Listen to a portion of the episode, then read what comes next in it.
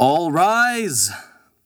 It is time to pledge allegiance to the weight of unseen deeds, feeling the gravity of history heavy hearts that never sparked a revolution because the war has no beginning, no end.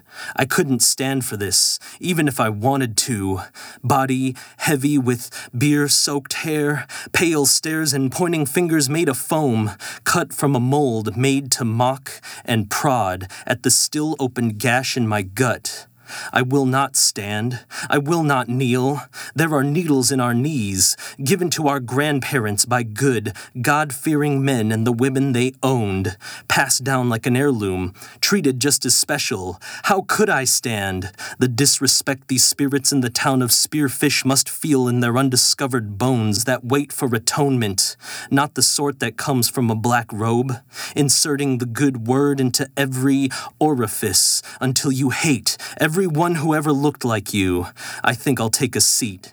Back to the wall. Just when I thought I'd heard it all, someone comes along and finds a way to shock me. This is your post racial reality. From St. Louis to Rapid City, welcome to your place in history.